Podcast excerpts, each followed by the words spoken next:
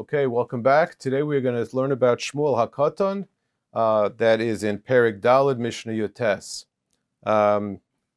Very short Mishnah, a lot of questions, but hopefully we can shed some light on his teachings, his lesson, even his name, Shmuel HaKatan, which is an interesting name, and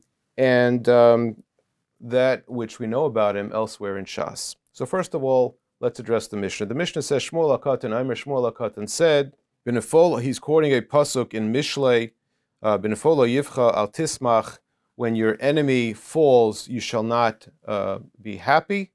Uvekoshlo, and when he stumbles, Ayogali Becha, your heart should not rejoice. Penyira Hashem, Hashem might see that you are rejoicing and happy over the downfall of your enemies. V'ra be'enav, and he won't actually like that kind of behavior. V'heshem me'lav apa, and he may actually become angry over your behavior, and it could have serious consequences. So Shmuel HaKatan is teaching us a lesson that when your enemies fall, do not rejoice. What's interesting about the Mishnah is that his lesson is basically a pasuk in Mishlei, Perek Dalet pasuk Yud Zayin, with nothing else being added. So why does Shmuel HaKatan have to teach us something that we already know that's a pasuk in Mishlei? And he doesn't seem to be adding anything to it, so what is it all about? There are some girsais that are brought down where he actually adds to the pasuk, but the text, as the way we have it, just simply has him quoting a pasuk. So the Rishonim try and address this question, and for example, the Machzor Vitry, who was a Talmid of Rashi, he says that the pasuk Ein medaber ela b'shnei bnei adam sheshanim zeh zeh b'esek ha'olam, that the pasuk is speaking about people that despise each other in worldly things. He's taking that same pasuk and applying it towards two Talmidei Chachamim, who are arguing in Divrei Torah and Dvar Halacha, that one should not rejoice over the downfall of his fellow chaver. However, some of the commentaries, the Medrash Shmuel in particular, and the Torah Shimshon as well, say this is all Iker Chasam and HaSefer. The pasuk seems to be applying generally, and Shmuel HaKatan doesn't seem to be making any kind of distinction between what he's teaching on the pasuk. It's, as we see it in the Mishnah, he's just quoting a pasuk. So how do you address this question? What is Shmuel HaKatan adding? Why is he introducing this pasuk? Is there any connection to Shmuel HaKatan and why he's emphasizing this pasuk?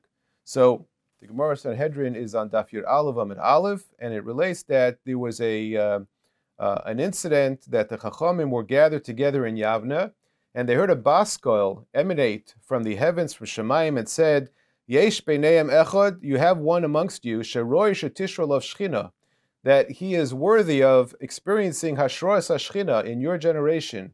The reason why he has not experienced Hashroas HaShechina, because the generation is not worthy, even though he himself was on a very high level, but he is not capable of experiencing that because the generation is sort of bringing down the level of Kedusha, but he himself is worthy of Hashroas HaShechina. And the Chachamim turned to Shmuel HaKatan. They realized that this baskol is referring to none other than Shmuel HaKatan. It also says in the Yerushalmi, in Masechta Sota, why was he called Shmuel HaKatan? If you want to give somebody a compliment, you don't call him the small one. Why was he called Shmuel HaKatan? Why was this title given to him? Especially if he was such a great person that the Rabbanim knew that this baskol, when it said that there's somebody amongst you who is Zocheh to having Hashroas HaShechina, if the generation would be worthy, they knew it was Shmuel HaKatan that was being referred to.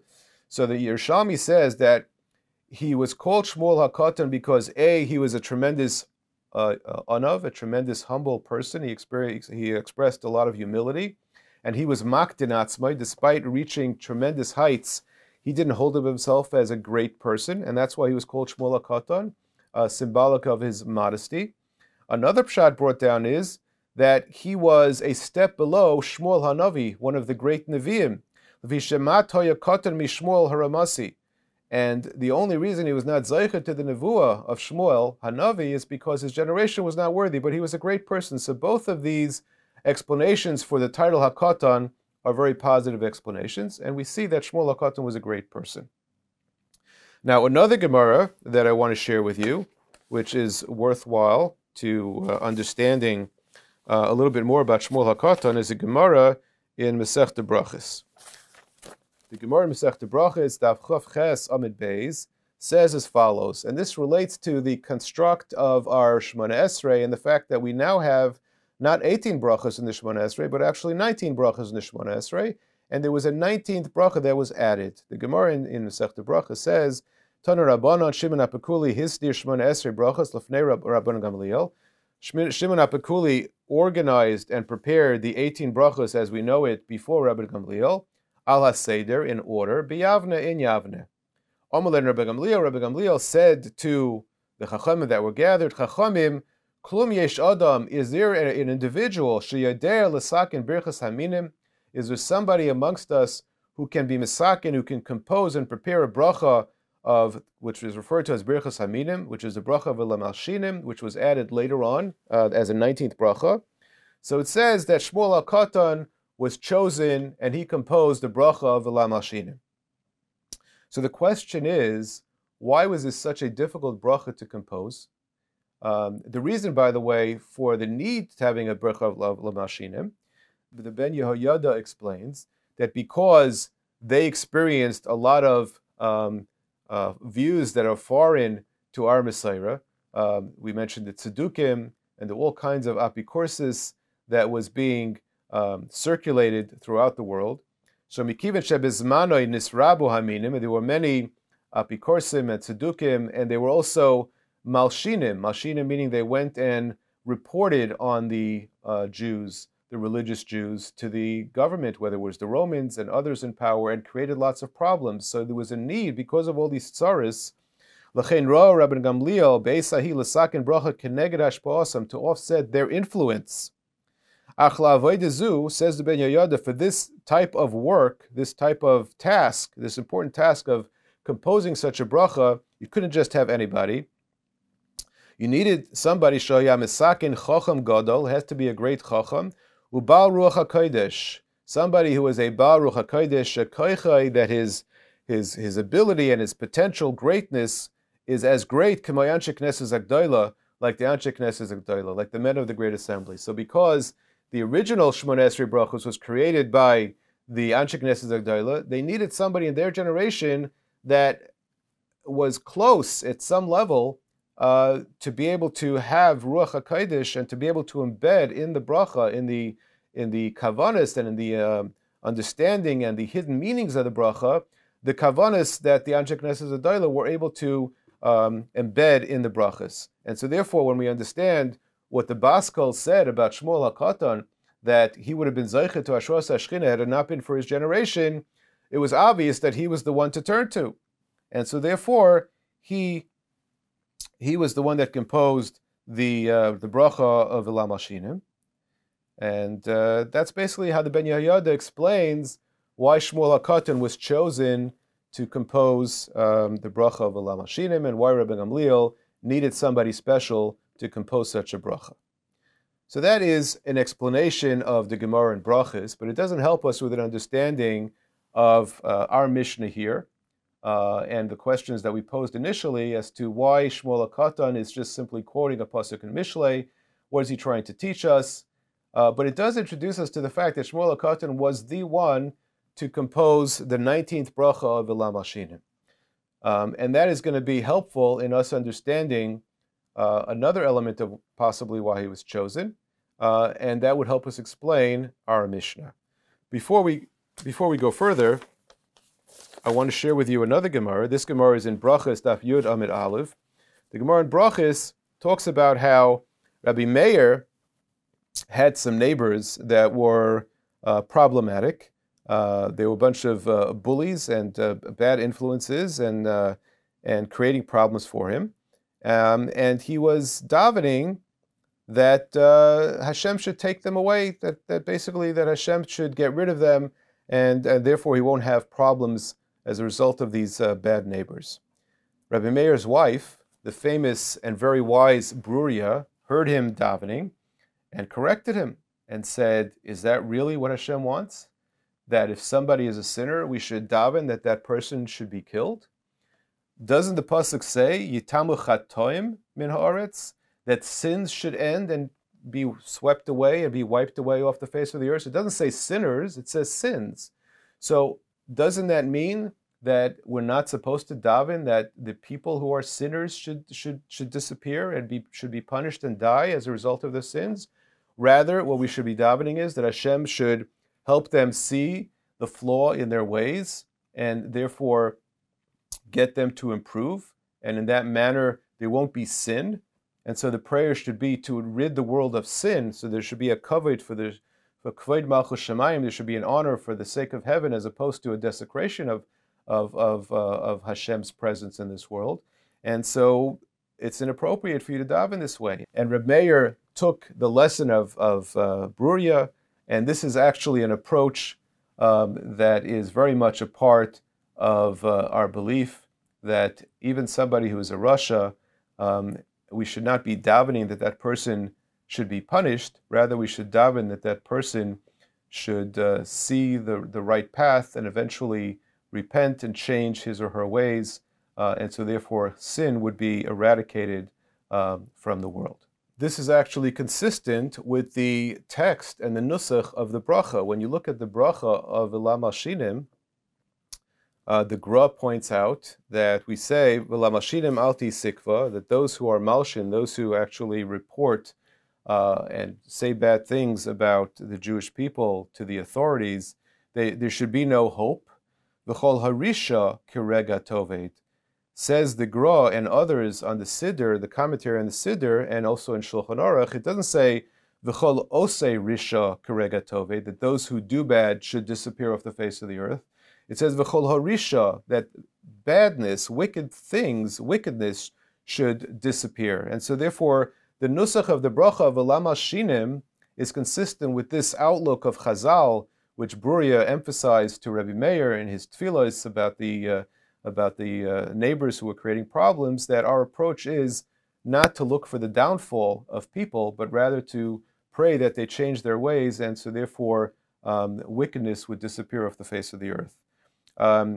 With that background, we can understand a little bit more, because the Chavetz Chaim tells us that when it comes to the halachas of Lashon Hara, for example, he says in the Sefer Chafetz Chaim that we know that there are exceptions where if it's letoelas, if it's for an important, beneficial need, that a person can say it if it's letoelas. However, the Chafetz Chaim writes, and I'll read to you his Lashon, he says that even where a person might have an exemption to be allowed to, because it's for a purpose that is beneficial to say Lashon Hara, he says, V'lo lahanas chatz v'sholem me'apagam hahu.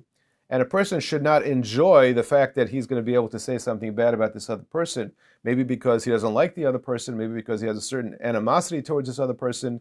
So even though that what he's doing is justified, but if he has the wrong emotions and sentiments and motivation behind it, the Chavetz Chaim says he is not allowed to. He says, it cannot be motivated at all or impacted at all by that which he has a grudge or some kind of bad feelings or animosity towards this individual. So that said, the reason Rebbe Gamliel needed somebody very special that was hard to come by to create the bracha V'la Malshinim is because even though there was a need to compose a bracha V'la Malshinim, and even though Shmuel HaKatan, as the Ben Yehoyada says, was a very worthy person, they needed somebody that didn't have any sin or animosity. And the Tzedukim and the Apikursim, as we've discussed in other Shiurim, created all kinds of tsaris for the Jewish people. And so there definitely was animosity. There definitely was hard feelings. So they needed somebody who was a clean of those feelings, clean of those emotions. And that was very, very difficult. So who better than somebody that embodied, and his life embodied the pasuk that is being quoted by Shmuel HaKatan. And the reason why Shmuel HaKatan said this pasuk in the Mishnah is because he lived by this mantra. He lived by the mantra of B'nefolo Yivcha Al Tismach. And because that wasn't just the pasuk that he quoted, that was how he lived his life, and that is how he worked himself out to be such a person that never rejoiced in the downfall of another individual, even somebody who is your enemy, even somebody that creates tsaris. That's the right person to compose the bracha V'la Malshinim, so that it had pure thoughts and pure motivations. And that pshat is brought down in the name of Rav Dor Ber Rifkin. Rav Rifkin was a Rosh Yeshiva in Tarvadas, and this is quoted in the Sefer Likutei Basar Likutei. Similarly, but a slightly different angle, based on this discussion that Shmuel HaKatan was the one responsible for composing the Bracha V'Lam Hashinim, and that this Mishnah is connected to that, the Toldos Shimshin, which is the a Sefer on Pirkei Avos written by the Zera Shimshin, which is a very popular work.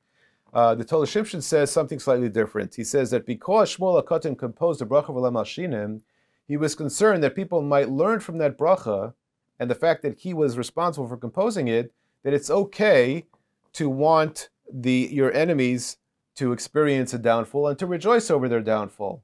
So he's telling you, no, just because I composed a bracha v'lam hashinim, don't think that it's okay to rejoice over the downfall of your enemy. So it was because he composed the bracha that he's reinforcing the message of the pasuk in Mishlei to let you know that the two are not contradictory. So the difference between these last two pshatim, the difference between the pshat of Rav Rifkin and the pshat of the Toldos Shimshin, is that according to Rav Rifkin, it was because of who Shmuel HaKatan was and the fact that he embodied the lesson of this pasuk. That's why he was chosen to compose the bracha v'lam hashinim. However, according to the Toldos Shimshin, it was because Shmuel HaKatan was chosen to compose the bracha that he was concerned that people might misinterpret the intent. And so therefore he had to reinforce after composing the bracha that still a person should not rejoice over the downfall of his enemy.